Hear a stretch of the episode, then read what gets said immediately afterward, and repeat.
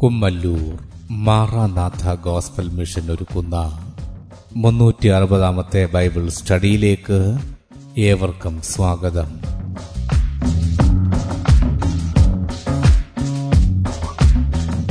ശിഷ്യത്വം എന്ന വിഷയത്തിന്റെ ഇരുന്നൂറ്റി എഴുപതാം ഭാഗത്തെ ആസ്പദമാക്കി ശിഷ്യത്വത്തിന്റെ അടിസ്ഥാനം എന്ന വിഷയത്തിന്റെ നൂറ്റിമൂന്നാം ഭാഗമാണ് നിങ്ങൾ കേൾക്കുവാൻ പോകുന്നത്.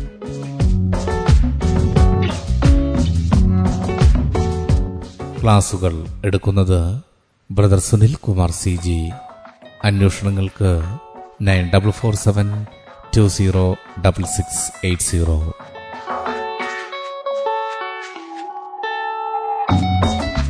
ഈ ക്ലാസുകളുടെ വീഡിയോ യൂട്യൂബിലും ലഭ്യമാണ്.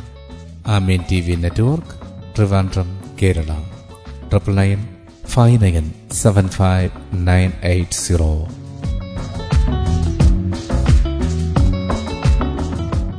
സൃഷ്ടാവായ ദൈവത്തിന്റെ അതിപരിശുദ്ധമായ നാം വാഴ്ത്തപ്പെടുമാറാകട്ടെ ശിഷ്യത്വത്തിന്റെ അടിസ്ഥാനം എന്ന വിഷയത്തോടുള്ള ബന്ധത്തിൽ പരിശുദ്ധാത്മാവെന്ന ദാനം ആ വിഷയമാണ് ഇവിടെ വിചിന്തനം ചെയ്യുവാൻ നമ്മൾ കർത്താവിൽ ആഗ്രഹിക്കുന്നത്. മത്തായി സുവിശേഷം ഇരുപത്തെട്ടാമത്തെ അധ്യയം പതിനെട്ട് മുതൽ ഇതുവരെയുള്ള വാക്യങ്ങൾ. മത്തായ സുവിശേഷം ഇരുപത്തിയെട്ടാമത്തെ അധ്യയം പതിനെട്ട് മുതൽ ഇരുപത് വരെയുള്ള വാക്യങ്ങൾ. യേശു അടുത്ത് ചെന്ന് സ്വർഗത്തിലും ഭൂമിയിലും സകല അധികാരവും എനിക്ക് നൽകപ്പെട്ടിരിക്കുന്നു. ആകയാൽ നിങ്ങൾ പുറപ്പെട്ട് പിതാവിന്റെയും പുത്രന്റെയും പരിശുദ്ധാത്മാവിന്റെയും നാമത്തിൽ സ്നാനം കഴിപ്പിച്ചും ഞാൻ നിങ്ങളോട് കൽപ്പിച്ചതൊക്കെയും പ്രമാണിപ്പാൻ തക്കവണ്ണം ഉപദേശിച്ചും കൊണ്ട് സകല ജാതികളെയും ശിഷ്യരാക്കിക്കൊള്ളുവിൻ. ഞാനോ ലോക അവസാനത്തോളം എല്ലാ നാളും നിങ്ങളുടെ കൂടെയുണ്ട് എന്നരളി ചെയ്തു. യേശുക്രിസ്തു ശിഷ്യന്മാരോടായിട്ട് പറയുന്നു നിങ്ങൾ പിതാവിന്റെയും പുത്രന്റെയും പരിശുദ്ധാത്മാവിന്റെയും നാമത്തിൽ സ്നാനം കഴിപ്പിക്കുക. അവിടുന്ന് കൽപ്പിച്ചതൊക്കെയും പ്രമാണിപ്പാൻ തക്കവണ്ണം ഉപദേശിച്ചും കൊണ്ട് സകല ജാതികളെയും ശിഷ്യരാക്കുക. എന്തിനാണ് പിതാവിന്റെയും പുത്രന്റെയും പരിശുദ്ധാത്മാവിന്റെ നാമത്തിൽ സ്നാനം കഴിപ്പിക്കുന്നത്? അപ്പോസ്റ്റൽ പ്രവൃത്തികൾ രണ്ടാമത്തെ അധ്യയം മുപ്പത്തെട്ടാമത്തെ വാക്യത്തിൽ പത്രോസ് അവരോട് നിങ്ങൾ മാനസാന്തരപ്പെട്ട് നിങ്ങളുടെ പാപങ്ങളുടെ മോചനത്തിനായി ഓരോരുത്തൻ യേശുക്രിസ്തുവിന്റെ നാമത്തിൽ സ്നാനമേൽപ്പിൻ. എന്നാൽ പരിശുദ്ധാത്മാവ് എന്ന ദാനം ലഭിക്കും. അപ്പോൾ പരിശുദ്ധാത്മാവ് എന്ന ദാനം ലഭിക്കേണ്ടതിനാണ് പിതാവിന്റെയും പുത്രന്റെയും പരിശുദ്ധാത്മാവിന്റെ നാമത്തിൽ സ്നാനമേൽക്കേണ്ടത്. അതിന് മുന്നോടിയായി മാനസാന്തരപ്പെടേണ്ടത്.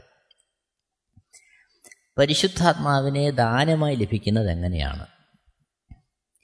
പരിശുദ്ധാത്മാവ് ഒന്നാമത്തെ മനുഷ്യനിൽ നഷ്ടമായത് അനുസരണക്കേട് നിമിത്തമാണ്. അപ്പോൾ ആ അനുസരണക്കേടിന് പരിഹാരം വരിക എന്നുള്ളതാണ് പരിശുദ്ധാത്മാവിനെ ദാനമായി ലഭ്യമാകുന്നതിനുള്ള വഴി. റോമാലേഖനം അഞ്ചാമത്തെ അധ്യയം പന്ത്രണ്ട് മുതൽ ഇരുപത്തി ഒന്ന് വരെയുള്ള വാക്യങ്ങൾ വായിക്കുമ്പോൾ റോമാലേഖനം അഞ്ചാമത്തെ അധ്യയം പന്ത്രണ്ട് മുതൽ ഇരുപത്തിയൊന്ന് വരെയുള്ള വാക്യങ്ങൾ. പന്ത്രണ്ടാമത്തെ വാക്യത്തിൽ അതുകൊണ്ട് ഏക മനുഷ്യനാൽ പാപവും പാപത്താൽ മരണവും ലോകത്തിൽ കടന്നു. ഇങ്ങനെ എല്ലാവരും പാപം ചെയ്യുകയാൽ മരണം സകല മനുഷ്യരിലും പരന്നിരിക്കുന്നു. റോമർ അഞ്ചിന്റെ പന്ത്രണ്ടിൽ നമ്മളത് കാണുകയാണ്. ഇത് ഏതൻ തോട്ടത്തിൽ സംഭവിച്ച അനുസരണക്കേടാണ്. ആ അനുസരണക്കേട് നിമിത്തം എന്തു സംഭവിച്ചു? പാപവും പാപത്താൽ മരണവും ലോകത്തിൽ കടന്നു. അത് നിമിത്തം എല്ലാവരിലും മരണവും പാപവും പരന്നിരിക്കുന്നു. അപ്പോൾ ഒന്നാമത്തെ മനുഷ്യനായ ആദാമിന്റെ അനുസരണക്കേടാണ് പാപവും മരണവും ലോകത്തിൽ കടക്കുവാൻ മുഖാന്തരമായി തീർന്നത്. എന്നാൽ അതിന് പരിഹാരമാണ് യേശുക്രിസ്തുവിന്റെ അനുസരണത്താൽ വന്നത്. റോമാലേഖനം അഞ്ചാമത്തെ അധികം പതിനേഴാമത്തെ വാക്യത്തിൽ ഏകന്റെ ലംഘനത്താൽ മരണം ആ ഏകൻ നിമിത്തം വാണു എങ്കിൽ കൃപയുടെയും നീതിദാനത്തിന്റെയും സമൃദ്ധി ലഭിക്കുന്നവർ യേശുക്രിസ്തു എന്ന ഏകൻ നിമിത്തം ഏറ്റവും അധികമായി ജീവനിൽ വാഴും. അപ്പോൾ ഏകന്റെ ലംഘനമാണ് മരണത്തിന് കാരണമായി തീർന്നതെങ്കിൽ ആ മരണം ആദാമിന്റെ ലംഘന നിമിത്തമാണ് സകല മനുഷ്യരിലും വാണതെങ്കിൽ യേശുക്രിസ്തു എന്ന ഏകൻ നിമിത്തമാണ് ജീവനിൽ വാഴുവാനുള്ള വഴി തുറക്കപ്പെട്ടത്. അപ്പോൾ ഏകന്റെ ലംഘനത്തിന് പരിഹാരമാണ് യേശുക്രിസ്തുവിലൂടെ നമുക്ക് ലഭ്യമാകുന്നത്. പതിനെട്ടാമത്തെ വാക്യത്തിലേക്ക് വരുമ്പോൾ റോമർ അഞ്ചിന്റെ പതിനെട്ട്. അങ്ങനെ ഏകലംഘനത്താൽ സകല മനുഷ്യർക്കും ശിക്ഷാവിധി വന്നതുപോലെ ഏകനീതിയാൽ സകല മനുഷ്യർക്കും ജീവകാരണമായ നീതീകരണവും വന്നു. അപ്പോൾ ഏകന്റെ ലംഘനത്താൽ മരണം വന്നു മരണം വാഴുന്നു. അത് ശിക്ഷാവിധിയിലേക്ക് നയിക്കുന്നു. എന്നാൽ കൃപയുടെയും നീതിദാനത്തിന്റെയും സമൃദ്ധി ലഭിച്ചവർക്ക്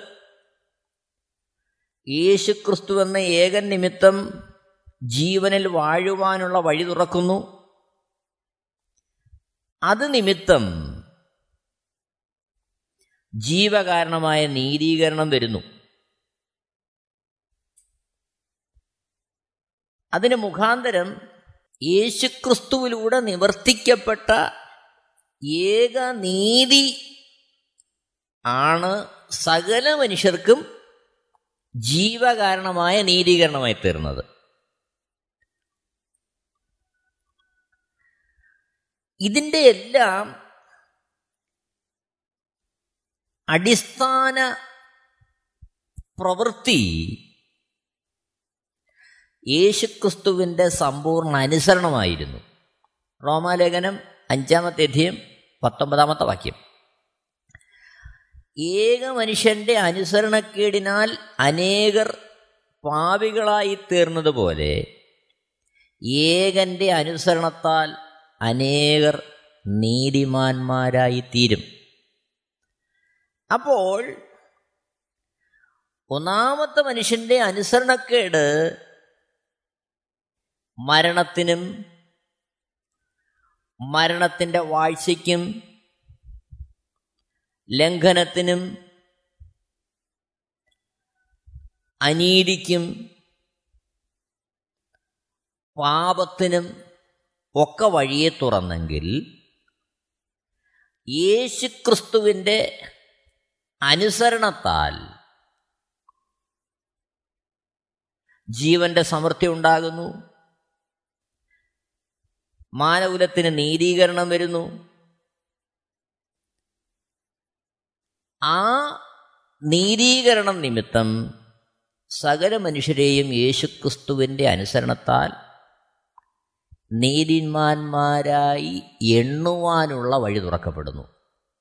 ശ്രദ്ധിക്കണമേ നാം നീതിമാന്മാരായി തീരുകയല്ല. എങ്ങനെ? നമ്മുടെ പ്രവൃത്തി നിമിത്തമായി തീരുകയല്ല മറിച്ച് യേശുക്രിസ്തുവിന്റെ അനുസരണം അത് സ്വായത്തമാക്കി തീർക്കുന്നവർക്ക്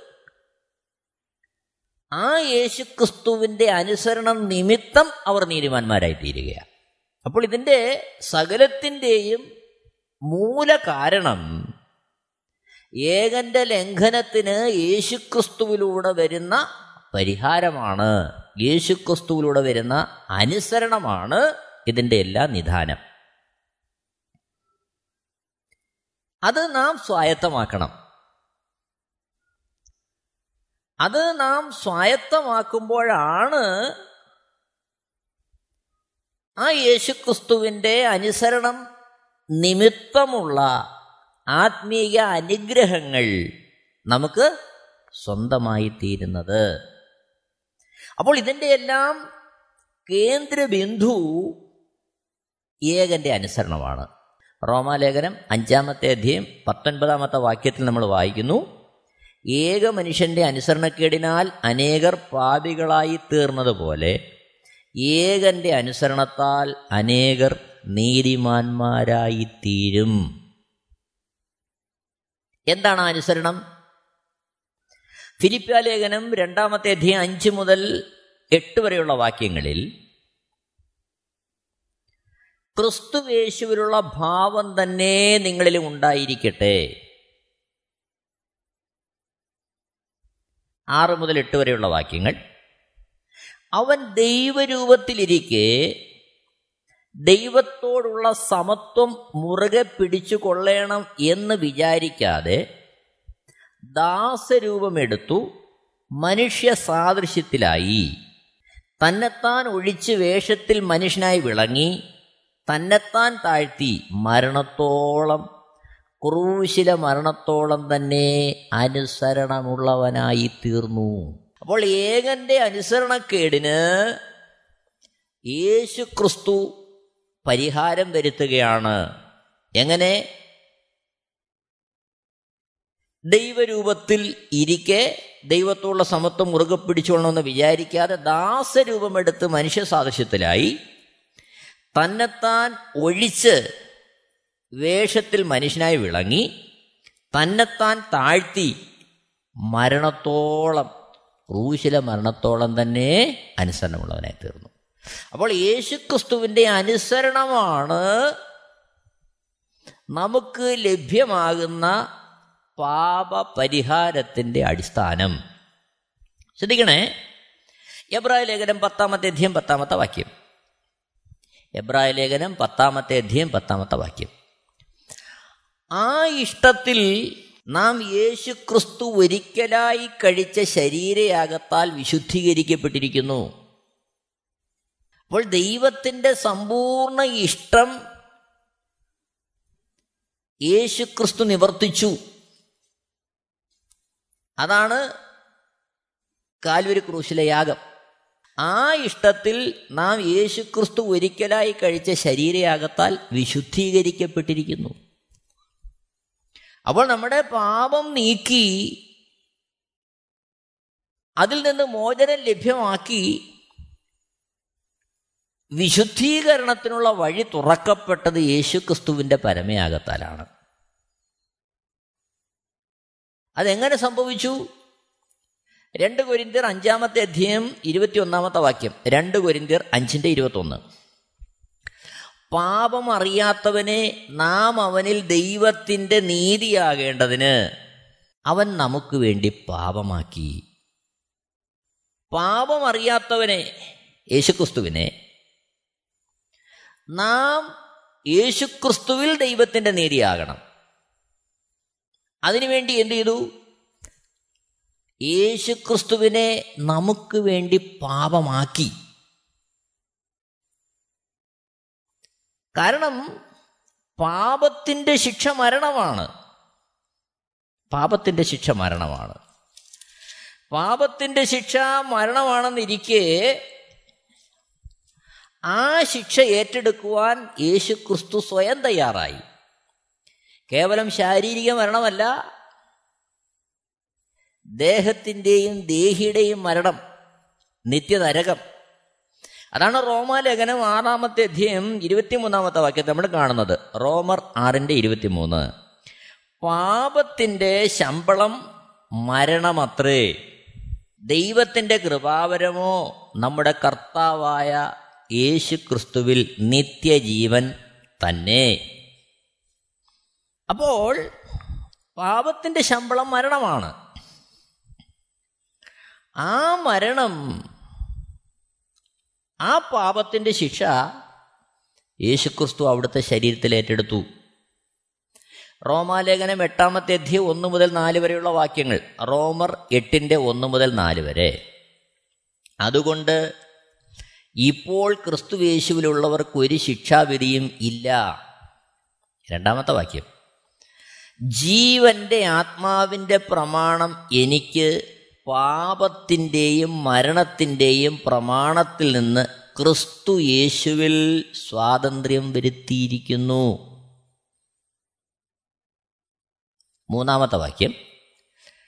ജഡത്താലുള്ള ബലഹീനത നിമിത്തം ന്യായപ്രമാണത്തിന് കഴിയാഞ്ഞതിനെ സാധിപ്പാൻ ദൈവം തന്റെ പുത്രനെ പാപജടത്തിന്റെ സാദൃശ്യത്തിലും പാപം നിമിത്തവും അയച്ചു.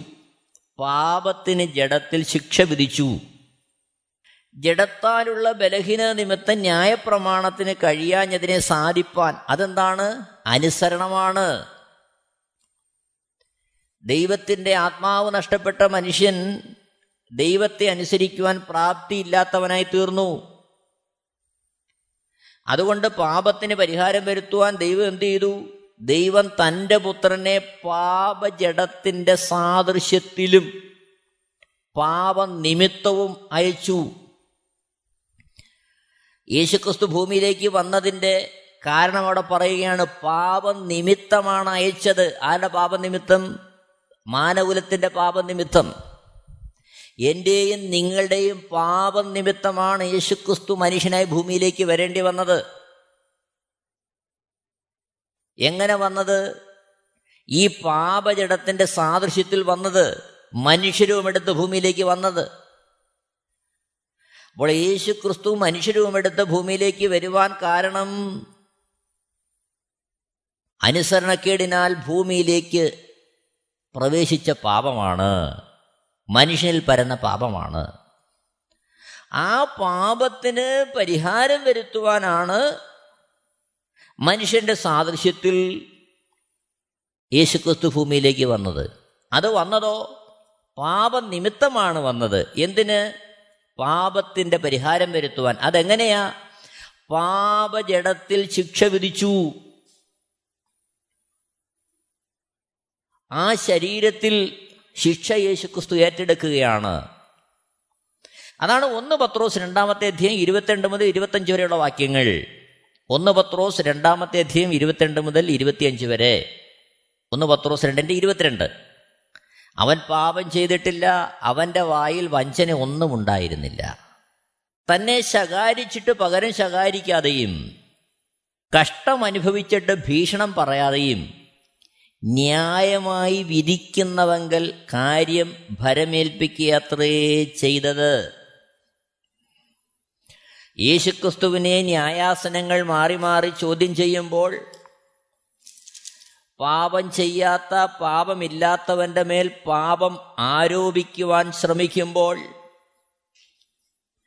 പാപമില്ലാത്തവൻ ആ ശകാരത്തിന് പകരം ശകാരിക്കാതെ ചെയ്യാത്ത കുറ്റത്തിന് കഷ്ടം അനുഭവിക്കേണ്ടി വരുമ്പോൾ അതിനോട് മറുത്തു നിൽക്കാതെ എന്ത് ചെയ്യുകയാണ്? ന്യായമായി വിധിക്കുന്ന ദൈവകരങ്ങളിലേക്ക് ഭരമേൽപ്പിക്കുകയാണ് കാര്യങ്ങളെ. ഇരുപത്തിനാലാമത്തെ വാക്യം. ഒന്ന് പത്രോസ് രണ്ടിന്റെ ഇരുപത്തിനാല്. നാം പാപം സംബന്ധിച്ച് മരിച്ച് നീതിക്ക് ജീവിക്കേണ്ടതിന് അവൻ തന്റെ ശരീരത്തിൽ നമ്മുടെ പാപങ്ങളെ ചുമന്നുകൊണ്ട് കൂശന്മേൽ കയറി. അവന്റെ അടിപ്പിണരാൽ നിങ്ങൾക്ക് സൗഖ്യം വന്നിരിക്കുന്നു. അപ്പോൾ ഇരുപത്തിനാലാമത്തെ വാക്യത്തിൽ നമ്മൾ കാണുന്നത് നാം പാപം സംബന്ധിച്ച് മരിച്ചു നീതിക്ക് ജീവിക്കണം.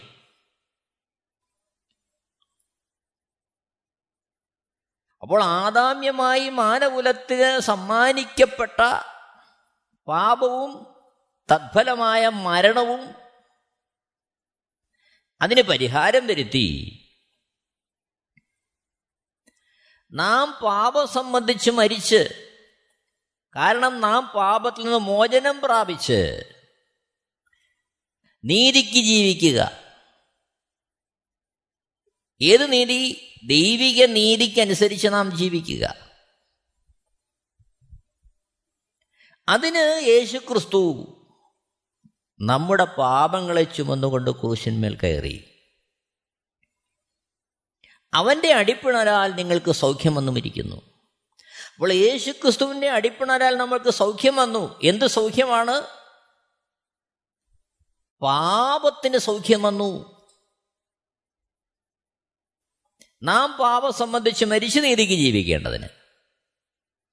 അപ്പോൾ ഓർക്കുക രണ്ട് കുരിന്തിയർ അഞ്ചിന്റെ ഇരുപത്തൊന്നിൽ പാപം അറിയാത്തവനെ നാം അവനിൽ ദൈവത്തിന്റെ നീതിയാകേണ്ടതിന് അവൻ നമുക്ക് വേണ്ടി പാപം ആക്കി. അങ്ങനെ യേശു ക്രിസ്തു നമുക്ക് വേണ്ടി പാപമാക്കപ്പെട്ട് ആ പാപത്തിന്റെ ശിക്ഷ സ്വന്തം ശരീരത്തിൽ ഏറ്റുകൊണ്ട് മാനകുലത്തിന് പാപത്തിന്റെ പരിഹാരം വരുത്തി. റോമറെട്ടിന്റെ ഒന്ന് അതുകൊണ്ട് ഇപ്പോൾ ക്രിസ്തു യേശുവിൽ ഉള്ളവർക്ക് ഒരു ശിക്ഷാവിധിയുമില്ല. അതുകൊണ്ട് നാം എങ്ങനെയായിരിക്കണം? നാം ക്രിസ്തു യേശുവിലുള്ളവരാകണം യേശുവിനെ ധരിക്കുന്നവരാകണം. നാം യേശുവിന്റെ വക്താക്കളാകണം. നാം അവിടുത്തെ ശിഷ്യന്മാരാകണം. നാം യേശുക്രിസ്തുവിൽ വസിക്കണം. അപ്പോഴാണ് ശിക്ഷാവിധി നമുക്ക് ഇല്ലാതായി തീരുന്നത്. നോക്കണമേ യോഹന്നാൻ എഴുതിയ സുവിശേഷം ഏഴാമത്തെ അധ്യയം മുപ്പത്തിയേഴ് മുതലുള്ള വാക്യങ്ങൾ വായിക്കുമ്പോൾ യോഹന്നാൻ എഴുതിയ സുവിശേഷം ഏഴാമത്തെ അധ്യയം മുപ്പത്തി ഏഴ് മുതലുള്ള വാക്യങ്ങൾ. ഉത്സവത്തിന്റെ മഹാദിനമായ ഒടുക്കത്തെ നാളിൽ യേശു നിന്നുകൊണ്ട് ദാഹിക്കുന്നവനെല്ലാം എന്റെ അടുക്കൽ വന്നു കുടിക്കട്ടെ. മുപ്പത്തിയെട്ട്. എന്നിൽ വിശ്വസിക്കുന്നവന്റെ ഉള്ളിൽ നിന്ന് തിരുവെഴുത്തു പറയുന്നത് പോലെ ജീവജല നദികൾ ഒഴുകും എന്ന് വിളിച്ചു പറഞ്ഞു. മുപ്പത്തിയൊൻപത്. അവൻ ഇത് തന്നിൽ വിശ്വസിക്കുന്നവർക്ക് ലഭിപ്പാനുള്ള ആത്മാവിനെ കുറിച്ചാകുന്നു പറഞ്ഞത്. യേശു അന്ന് തേജസ്കരിക്കപ്പെട്ടിട്ടില്ലായകയാൽ ആത്മാവ് വന്നിട്ടില്ലായിരുന്നു. ഇവിടെ ആത്മാവിനെ എങ്ങനെ നൽകപ്പെടുന്നു? ആത്മാവിനെ ആരാണ് നൽകുന്നത്? അതൊക്കെ പരിശുദ്ധാത്മാവ് വ്യക്തമായി രേഖപ്പെടുത്തുകയാണ്. ഉത്സവത്തിന്റെ മഹാദിനമായ ഒടുക്കത്തെ നാളിൽ യേശു നിന്നുകൊണ്ട് ദാഹിക്കുന്നവനെല്ലാം എന്റെ അടുക്കൽ വന്ന് കുടിക്കട്ടെ എന്ന് പറയുമ്പോൾ എന്താണ് കുടിക്കുന്നത്? എന്താണ് ദാഹം? മുപ്പത്തിയെട്ടാമത്തെ വാക്യത്തിൽ ഇത് കാണുന്നു. എന്നിൽ വിശ്വസിക്കുന്നവന്റെ ഉള്ളിൽ നിന്ന് തിരുവെഴുത്ത് പറയുന്ന പോലെ ജീവജല നദികൾ ഒഴുകുമെന്ന് വിളിച്ചു പറഞ്ഞു. ഇത് തന്നിൽ വിശ്വസിക്കുന്നവർക്ക് ലഭിക്കാനുള്ള ആത്മാവിനെ കുറിച്ചാകുന്നു അപ്പോൾ ഇവിടെ ദാഹം എന്തിനെക്കുറിച്ചാണ്? ആത്മാവിന് വേണ്ടിയുള്ള ദാഹം. അതെങ്ങനെയാണ് ലഭിക്കുന്നത്?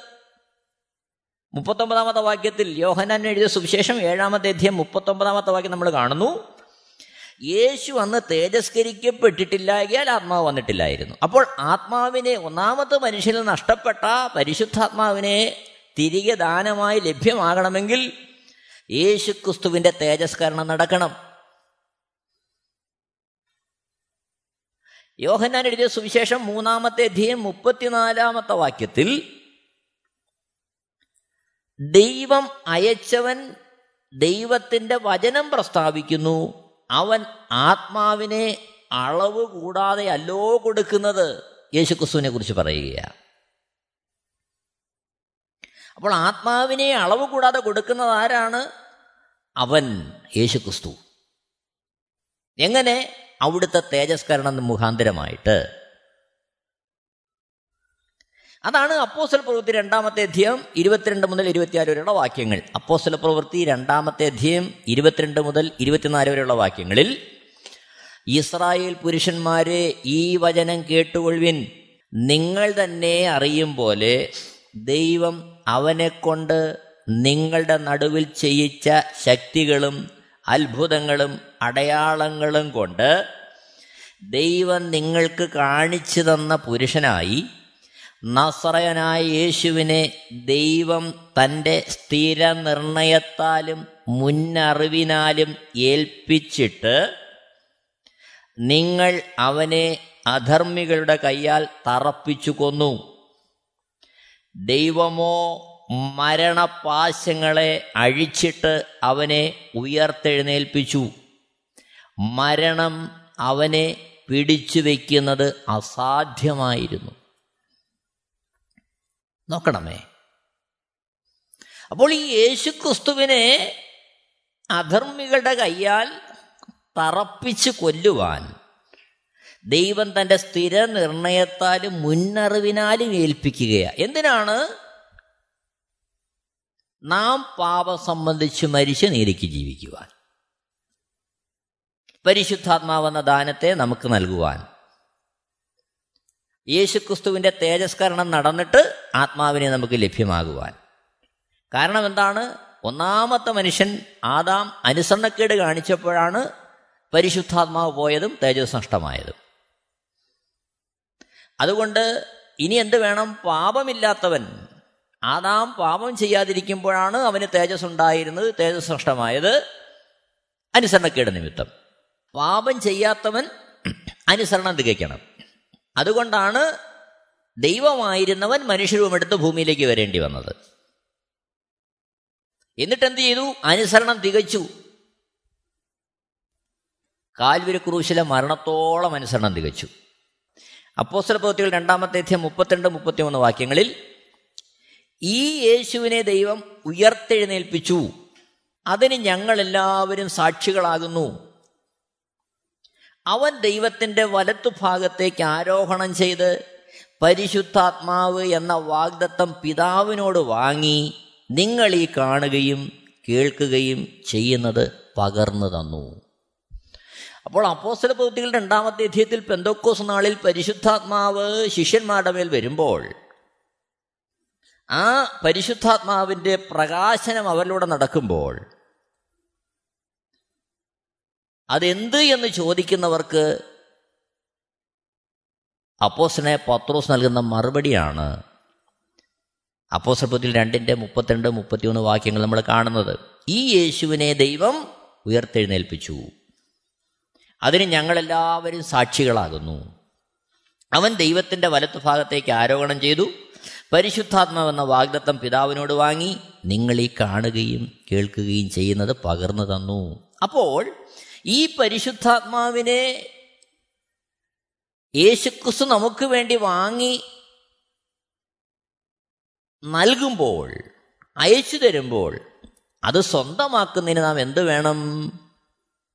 അപ്പോസ്തല പ്രവൃത്തികൾ രണ്ടിന്റെ മുപ്പത്തെട്ടിൽ. അപ്പോസ്തല പ്രവൃത്തികൾ രണ്ടിന്റെ മുപ്പത്തെട്ടിൽ പത്രോസ് അവരോട് നിങ്ങൾ മാനസാന്തരപ്പെട്ട് നിങ്ങളുടെ പാപങ്ങളുടെ മോചനത്തിനായി ഓരോരുത്തരും യേശു ക്രിസ്തുവിന്റെ നാമത്തിൽ സ്നാനമേൽപ്പീൻ എന്നാൽ പരിശുദ്ധാത്മാവെന്ന ദാനം ലഭിക്കും. എന്നെ കേൾക്കുന്ന പ്രിയരെ പരിശുദ്ധാത്മാവെന്ന ദാനം പ്രാപിച്ച് ദൈവത്തിന്റെ സ്നേഹത്തിൽ ദൈവത്തിന്റെ ഇഷ്ടത്തിൽ ദൈവിക നീതിയിൽ വസിച്ചുകൊണ്ട് കർത്താവിന്റെ വരവിന് വേണ്ടി ഒരുങ്ങുവാൻ നമുക്ക് നമ്മളെ തന്നെ സമർപ്പിക്കാം. ദൈവം എല്ലാവരെയും ധാരാളമായിട്ട് അനുഗ്രഹിക്കട്ടെ. ദൈവത്തിന്റെ നാമം മഹത്വപ്പെടുമാറാകട്ടെ. Amen. Amen T V network Christian internet channel സുവിശേഷീകരണത്തിന്റെ വ്യത്യസ്ത മുഖം തേടിയുള്ള യാത്ര YouTube and Facebook. Amen T V network Trivandrum Kerala. ഞങ്ങളുടെ വിലാസം Maranatha gospel ministries Marankuzhi Kummallur P O Kollam. ആറ് ഒൻപത് ഒന്ന് അഞ്ച് ഏഴ് മൂന്ന്. അന്വേഷണങ്ങൾക്ക് nine double four seven two zero double six eight zero.